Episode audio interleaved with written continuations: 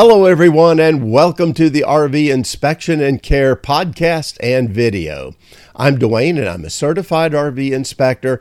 And today we're going to be talking about RV depreciation, what it is, and how you can minimize it and save money on your purchase of an RV.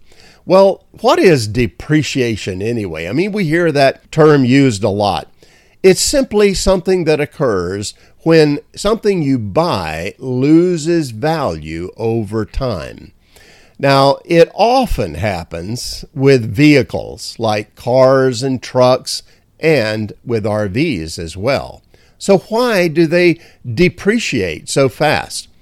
Well, because especially with RVs, new ones are coming out every single year with new features and new capabilities. And so that means the older ones are not quite as valuable. Also, from year to year, there's going to be wear and tear on the RV. So that's going to lessen the value as well. So, the thing I want you to keep in mind is that RVs should not be considered an investment in any way. They're all going to lose value somehow over time. But the question is, how fast do they lose value? How much? Well, most new RVs that you buy are going to lose about 20% of their value within the very first year or so of your ownership.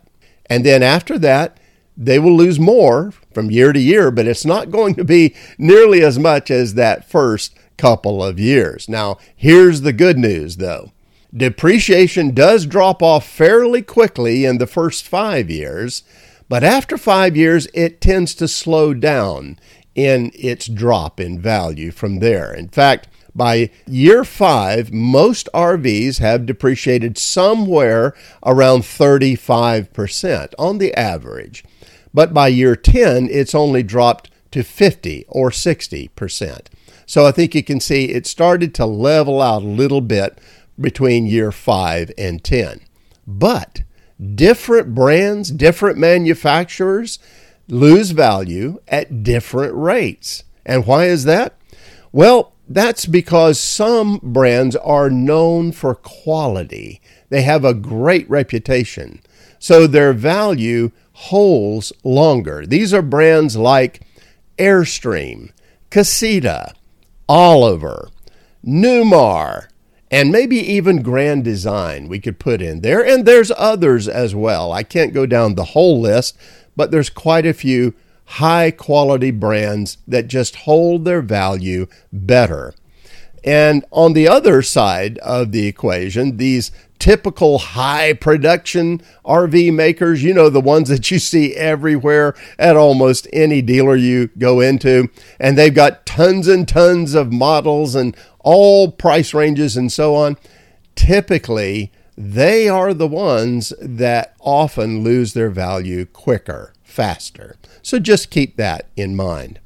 Now, how can you slow down this loss of value in this RV that you have bought? Well, we're going to share three ways you can do that. And number one, we've actually already covered that is try your best to buy a quality RV brand from a quality RV manufacturer.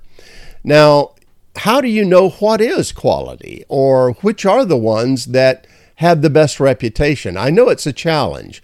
That's why I created several guidebooks to help you in that quest to identify the quality brands in the kind of RV that you're looking at. So that can be a big help for you.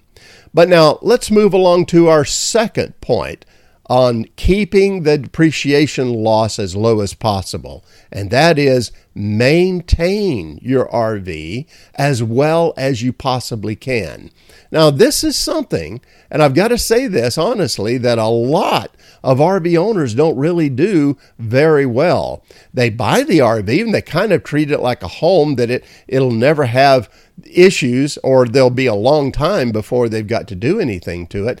But the truth is, RVs constantly need maintaining. And it doesn't take an awful lot to learn what to do, and it's not difficult. 80% of the things that need to be maintained or repaired around an RV can be done by the average RV owner. So try to maintain it, keep it in really good shape, and keep a record of what you are doing as you do it. Any maintenance you do or any repairs that you make to that RV, keep a record of it. Let me tell you, that impresses a buyer when you go to sell that RV and you hand over these records that show exactly what you've been doing to keep that RV in excellent shape.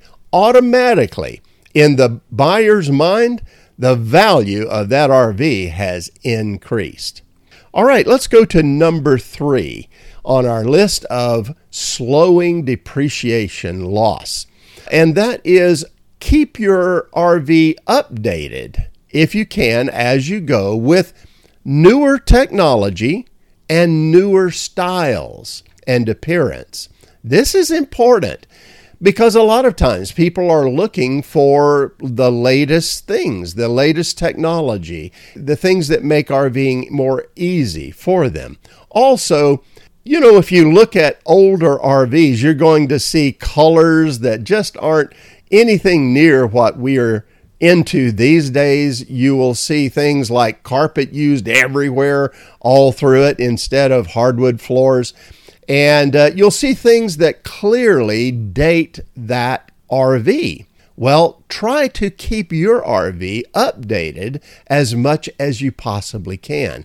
And then when you do, the money you put into it that way is not only beneficial for you and your use of the RV, but in the mind of the buyer who's looking at that RV when you sell it, that's an important point. It increases the value of the RV to them. Okay, so then now the question is when is the best time to buy an RV to prevent value loss. In other words, where's the sweet spot in depreciation loss where you should be buying an RV? Honestly, it's somewhere between year five and seven that's when, like we discussed earlier, depreciation has been going down pretty fast and then it kind of just sort of starts to level out a little bit. And you can get a great RV for a great price that's depreciation stable at that point. So here's another question. Should you never buy a new RV then because of that big depreciation hit that you take right off the bat? Well, I'm not saying that. Not at all. There's actually several very good reasons that people buy new RVs. For instance, they may just want that bumper to bumper warranty that comes with it. They don't want to have to worry about paying for any repairs and so on. Also, a lot of people like new RVs because nobody's used it before them you know, they know how that RV is going to be used because nobody has had it before and done some bad things to it. So they like that. They also like the idea that there's not been anybody who smoked in it or had pets in it or things like that. That's especially true with folks that have allergies.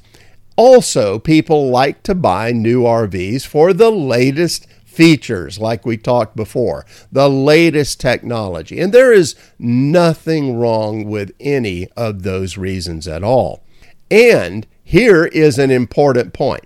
If you plan on keeping your RV, and I'm talking about keeping it for many, many years, maybe 10 years or longer, well, then honestly, depreciation doesn't really factor into the equation very much at that point because all those years of depreciation, you are keeping that RV instead of selling it.